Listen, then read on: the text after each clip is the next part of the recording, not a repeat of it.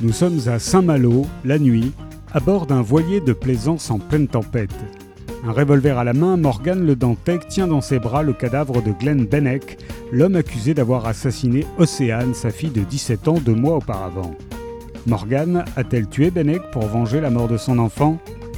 Quelques jours plus tôt, fraîchement mutée à la PJ de Rennes pour rejoindre son fiancé, la lieutenante Nina Kaminski n'avait pas prévu qu'elle tomberait si rapidement enceinte. Les relations avec son supérieur ne sont pas au beau fixe, et elle le sait, cette grossesse n'améliorera pas sa situation. Mise au placard, elle décide de passer le temps en se plongeant dans le dossier Glenn Benneck.